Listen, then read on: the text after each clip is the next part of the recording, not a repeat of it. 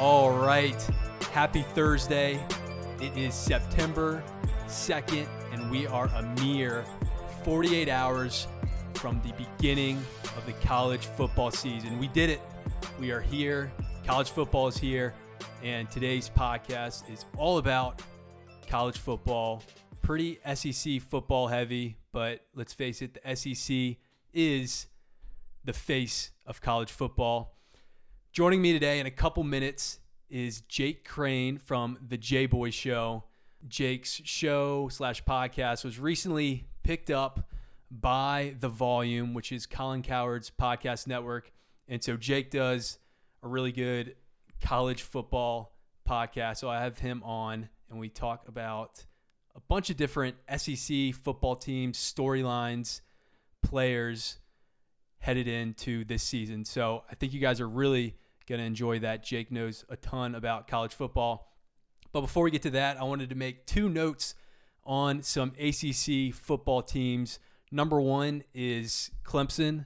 And so their over under is 11 and a half. So to hit that, they would have to go 12 and 0. And their schedule this year is really, really easy. Obviously, they play Georgia week one, not an easy game. But after that, they have no Miami, they have no UNC, and they have no Notre Dame. So they don't have any of the next two or three top teams in the ACC. So it's one of those bets where if you bet the over on their wins for this season, you're kind of going to know how it fares after week one. Because I think if they take care of Georgia, they're going to run the table. And they've got the best odds to make the college football playoff in part because their schedule is so easy this year. So it looks like it'll be a cakewalk for Clemson. They'll be back in the college football playoff. Last thing on the ACC, UNC. So a lot of hype around North Carolina quarterback Sam Howell. They had a pretty good year last year, put up some big numbers. Their over under win total is nine and a half, so they'll have to go ten and two or better to hit that. But they, I'm not as high on UNC as everybody else is. They lost Dyami Brown and another receiver. Their running backs that were dominant last year and really helped out. The passing game are gone. So I'm not sure if they're going to live up to expectations. They have at Virginia Tech on a Friday night. You know, Lane Stadium's going to be going to be popping. And that game's actually tomorrow on September 3rd. They also play Miami, Notre Dame at Pittsburgh on a Thursday night. So I I see at least three losses in that. I think they could lose to Virginia Tech. I think they could go down to Miami and Notre Dame. And then there's always one game that these teams that are not the top tier teams, but a level down, they always seem to drop one of these weird games to a middle tier team. So it could be at NC State, something like that. But nine and a half, I think, is too high. I think they end up going nine and three or eight and four. So take the under on UNC win total. All right, now let's talk some SEC football with Jake. All right, now I'm joined by Jake Crane, host of the J Boy Show.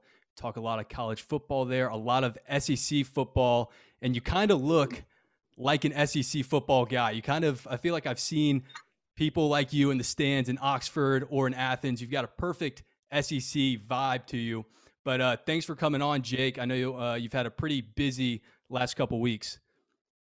No, I mean I appreciate it. Yeah, you know it's funny. You hear my accent, people think uh, I'm from Kansas or something or, or Ohio because I don't really have that hard of a Southern accent. But you know, born and raised there, uh, and and just been around it my whole life. So yeah, I mean that's that's kind of how I've always been. It's how my buddies are, and you know we say it just means more. It really does. But now I enjoy covering it, man, and, and all of college football for real. Obviously, we talk a lot of SEC, but just had, glad to have it back uh, very excited about this weekend. There's some great matchups, so let's get after it. Yeah, and so before we get into the football, a quick 30, 45 seconds on your backstory.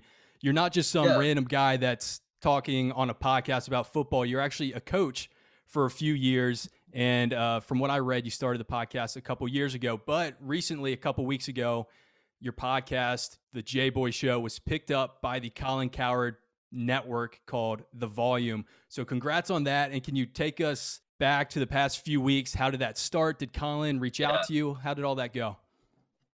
Yeah, well, no, I appreciate it. So, just quick backstory on me. Uh, I played at South Alabama down there in the Sun Belt. Uh, coached college for nine years, six at the Division One level, all the way from South Alabama up to up to Montana. Uh, so saw a lot. Came back during the pandemic when we got sent home. Started this podcast just you know off a whim. Um, you know, it's, it's kind of a crazy story how it all went down. I'm gonna write a book about it one day, and it really took off. And uh, we've been grinding, really, you know, gone full time for a little bit over a year. Uh, I'm not Steve Jobs by any stretch of the imagination from a techno- uh, technological standpoint. So it's amazing I could even get it out of where I got it out of. And then uh, about a month ago, uh, maybe a little bit longer, uh, got reached out to by Colin's people. Thought it was a joke at first, honestly, because um, it was just kind of random the way it happened. Uh, then fast forward a week later, we flew out to LA and got to meet him, and, and are the only live show on the volume. Uh, you can find it on YouTube. Uh, it's some great, they got some great stuff on there. We go daily from three to four Eastern, two to three Central. We take questions live. Uh, we take comments live. I really want it to be interactive, but no, um, and and you know, ended up you know signing with him. And you know, my biggest thing about the show is there's a lot of sports shows out there. There's a lot of podcasts. I'm not in it for the the clickbaity stuff or you know just saying ridiculous stuff to get a ridiculous reaction. I'm gonna tell you what I think uh, you may agree or disagree, but I think I provide a perspective, you know, after being in it for so long at, at a high level of what really goes on. That's why our slogans win the water cooler. I mean, we do everything from uh, talk about what's what's going on, you know, schematically, draw it up on the board, uh, talk about terminology, you know, talk with guests about the normal stuff you're going to hear. But I, I just think it kind of takes the audience into a side of the game that they're not used to. So that's uh, that's probably been my favorite part of it. And it, yeah, man, it's been amazing. Yeah, it's it's a great show. I started I, I came across you a couple weeks on Twitter, started seeing some of the clips, and I'd never really listened to a college football podcast before because I didn't think any of them were that good. They didn't really fit with me, which is surprising because college football is so big. You'd think there'd be yeah. a lot of really good ones out there. I came across yours. I was like, okay, this is it. This is the college football podcast I've been looking for. I appreciate. So I, I, really appreciate that, man. Y'all are doing a hell of a job too, and and that's why I jumped at it when uh, you asked me to come on. So no, I, I appreciate that, and it's only getting better. I, a cool thing we're going to be doing, and I, you know, shameless plug here, but every Saturday uh, on that same YouTube channel, we're going to be simulcasting the two biggest games. So, for example, uh, this weekend it'll be Miami and uh, uh, Alabama, and then Clemson and Georgia. And during the game, while I can't legally show the game, right. Uh, I'm able I'm able to um, uh, see, and I'm driving through Atlanta traffic right now, which is basically like playing Frogger. So sorry if I no worries. But, so you're simulcasting like a, a yeah, watch along. Yeah, and, and we'll be breaking down what's happening. You know, uh, be taking questions. You know, schematically, why is Alabama, uh, you know Miami getting run through, which I think is going to happen. But uh, no, and then we're going to do the same thing for Georgia and Clemson and have guests pop in as well. So it's going to be a pretty good deal. That's going to be awesome, and, those are two great games to, to start it off. So um, I'll be watching sure. along with you at least at least for a few minutes. So we can't start talking about the SEC without talking about Alabama and Nick Saban.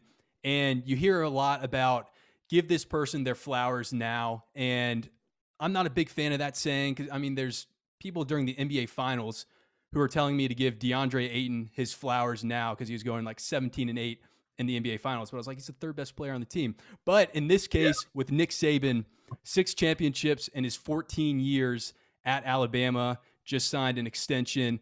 He is a guy we should give our flowers to now. And I think this could be the best college football coach we see in our lifetime. Yeah. And without a doubt. Yeah, without a doubt. And, and, so he's got an Alabama team that they've lost a couple guys on offense, obviously running back Najee Harris, the receivers. They got a new quarterback who I was doing some research on, Bryce Young. He was like the 22nd overall prospect all time on 247 and, the, those rival pages that do the high school recruits. So he's a big time recruit, number one recruit on the team. Where does this Alabama team stack up uh, the past decade with Nick Saban Alabama teams? Well, you know, I, I think when, when you're comparing teams from that big of a scope, the game evolves and, and changes so much uh, that you got to kind of put it in that circumstance or that perspective. Uh, you look at Nick Saban kind of having his epiphany that they're going to have to score after losing to Ole Miss a couple times, and, and we know a couple of those games where uh, just offensively, the game's evolved to the point where you're not really going to have any more nine six. Your traditional, you know, we're going to stop the run, play great defense, play great special teams, and not turn it over on offense mentality and, and really be able to dominate. But no, we'll never see anything like this again in college football. What Nick Saban's done to answer your first question, uh, he's the best coach of all time in college, in my opinion. Uh, you know, and really the only person he's going against is Bear Bryant, you know, who's at the same school there at Alabama. But I would take Nick Saban over Bear Bryant. I think it's harder nowadays to do it, much harder, uh, not only from a recruiting standpoint, but uh, dealing with you know kind of the world that the way it is now and, and the NCAA, even though they're diminishing by the second. But when I look at this team overall, and and I look at Bryce, uh, I have to separate the two. Uh, defensively, I think this Alabama's gonna have the best defense in the country. Uh, I think they're that talented. I think them and Georgia, it's a close race, but I love what Alabama returns in their front seven. Uh, you look at the back end, they return three of four, even though losing Patrick Surtain is never easy to replace. The way they recruit there is incredible. Will Anderson up front, to me, is going to win SEC Defensive Player of the Year just due to his versatility. He can rush the passer, he can drop in coverage, he's good with his hands, he's got great instincts. Uh, he knows how to turn the corner. But, you know, when I look at Alabama offensively, you know, Bryce Young to me is just next up. And, and he, his game is way different than Mac Jones. And asking them to replicate what Alabama did on offense last year's unfair. Uh, it right. just it's not going to happen. Uh, not only the defenses have a spring and a summer now, but you add DeVonta Smith, Jalen. I mean, you go down the list. That offense was unbelievably loaded, like the 2019 LSU offense. So I don't think you're going to see that production. But what you're going to get from Bryce is something that, as a defensive guy, always scares me to death. The quarterback being able to run, not only you know being able to tuck it and run or break a tackle and run, but being able to extend plays and being able to make a defensive end miss in the backfield for a sack, keep his eyes downfield, and let one of those elite receivers, even though they had to replace a couple, go get it. So while, while I don't think this team will be elite offensively, I think it'll lean defense heavy early. And once Bryce gets his feet wet, you're going to see him start to really turn it on. Right. And, and you hit the nail right on the head with running quarterbacks. And even when we think of the great Alabama defenses, the one thing that you can beat them with is with the running quarterback. We saw it with Deshaun Watson a couple times in national championship.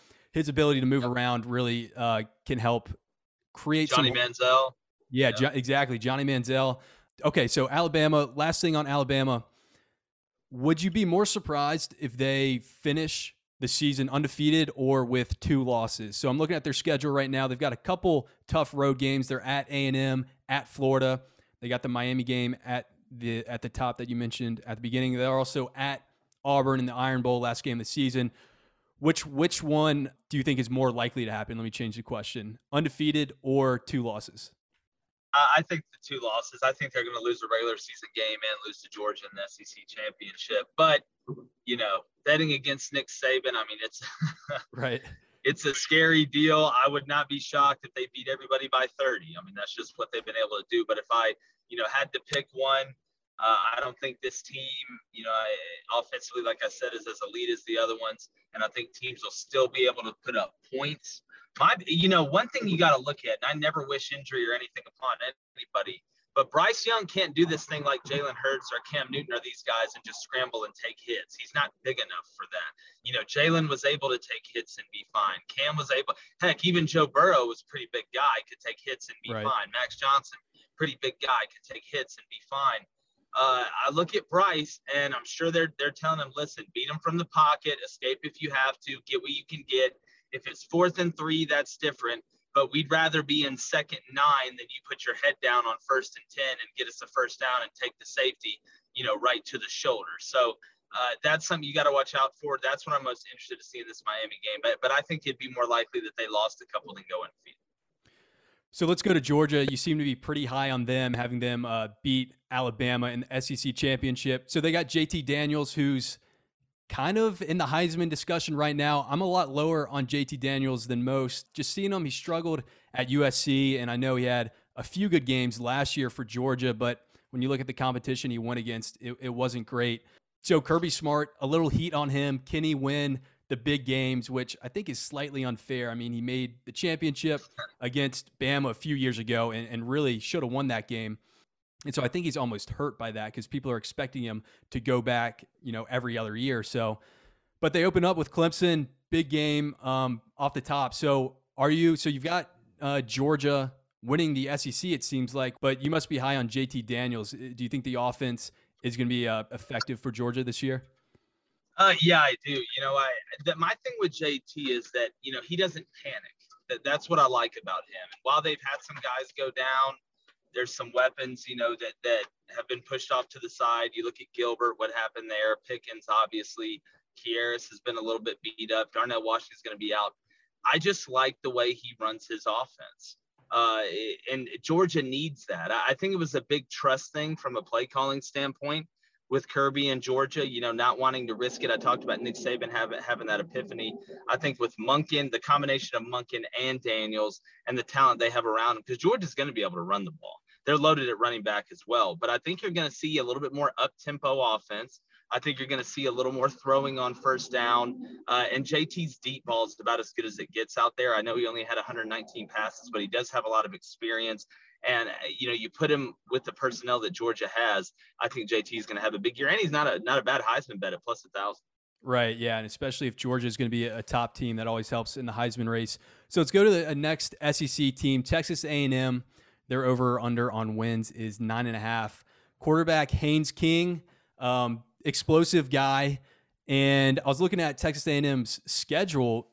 It came out pretty well for them. They only really have one kind of tough road game. They've got a lot of middle of the pack SEC teams on the road, like LSU, Ole Miss, but they've got Bama at home. They've got Auburn at home, Mississippi State at home. So I think if I had to if I had to make a bet on an over under, I would say a&M could get to, to 10 wins. They could lose to Bama and another game on that schedule. But what are your thoughts on Haynes King and the Aggies? Well, you know, number one, I'm glad Jimbo went out and named a starter. You know, it didn't beat around the bush with it, leave his guys kind of in the dark. What Haynes gives you, you know, is that running element. We know he's 445. But what I like is he's really good throwing on the run. And, you know, Kellen Mond to me, I wasn't as high on Kellen Mond as everybody else was. Uh, I think Jimbo kind of protected him last year. You know, Kellen struggled, you know, accurately down the field. He struggled in the short game, wasn't bad in the intermediate game because he could throw the fastball pretty well, you know, whether it's the dig, uh, you know, routes like that, sail on the out, stuff like that. But when I look at A&M, I just think they're so talented up front on both sides of the ball. I know they lost a couple offensive linemen, but they've recruited so well there and they had a ton of depth last year and you're going to see that this year. Uh, so look, I, I think A&M could get 10. Don't sleep on that LSU game though. I think LSU bounces back, has a big year, and they get A&M the last regular season SEC game of the of the year at home. That one could have big implications on it. So uh, if A&M is able, and they do have a backup quarterback. Speaking of A&M, Calzada, I like that kid a lot. Uh, that really helps you from a play calling standpoint when you have a backup that, that that's that capable with a starter that can run like that, you're not afraid to call too much quarterback run game. So I, I like A and M. I'm, I'm a little weary of a couple of the games. Haynes needs to stay healthy.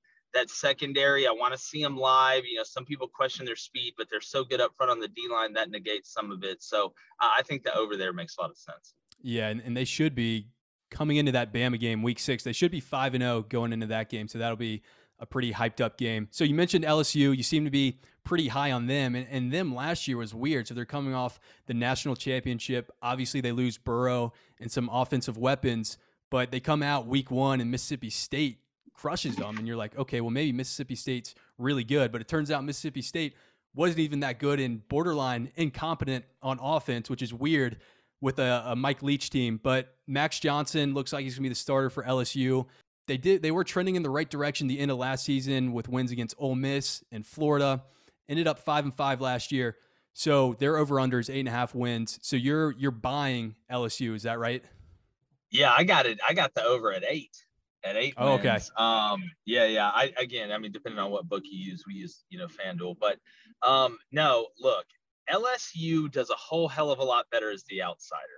And all they've heard, whether it's this off season um, you know, uh, you look you when you look at LSU as a team, they're as talented, just about as talented as anybody. I love Max Johnson. I love what he can do. Uh, and at the end of the day, you know, when, when I'm sitting here grading a team, if LSU can go out and handle business at uh, UCLA and get some momentum, even with new coordinators, I love the Peetz hire. Uh, I like Daronte a lot, but until you've called it, you know, the the judge the jury's still out.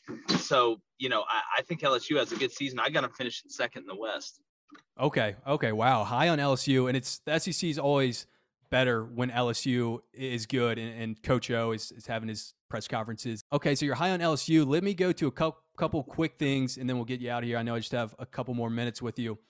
So we've got four new head coaches in the SEC. Auburn's got Bryan Harsin, Vandy with Clark Lea, Tennessee, Josh Heupel, and then South Carolina with Shane Beamer. So of those four guys, how many of them do you think are still standing after I don't know, let's say three years? Because a lot of these athletic departments, they've got quick triggers. We've seen it. My last episode was about Nebraska and how they fired uh, Pelini when he was going nine and four, 10 and four. But which which of these guys and how many are still standing three or four years later? Um, you know, I, I think the guy that's going to be the first to go. Uh, I look at Heupel at Tennessee. I think he's a stopgap. Uh, I like the Bryan Harsin hire at Auburn. We're going to see. You know, I'm interested to see how his kind of philosophy, especially in recruiting, comes out and how it does in this league. Shane Beamer, I love that hire at South Carolina. I think he's going to be there for a while. Uh, and then you look at Clark Lea at Vandy. Uh, they're not wanting to go through coaches, you know, like tissue paper. So I think you're going to see him there for a good amount of time. But I, I would say Heupel would be the one that I, I think's the most risky uh, to be there for three or four years because once they get through this NCAA stuff, I don't see them being able to, you know, turn the tide, I guess, per se, if you look at their records against their rivals and re- really overall. So I would say Heupel's in, in the most jeopardy. Okay, last two Last two quick things Shane Beamer in South Carolina. South Carolina has been just kind of weird the past five, six, seven years. They'll have some good NFL prospects coming out, but it seems like they never quite get the quarterback position right. Is is there a you know in, in a couple years is is the future bright for this South Carolina team, or is the SEC just too deep for them to really get their footing back and be a uh, you know above 500 SEC team?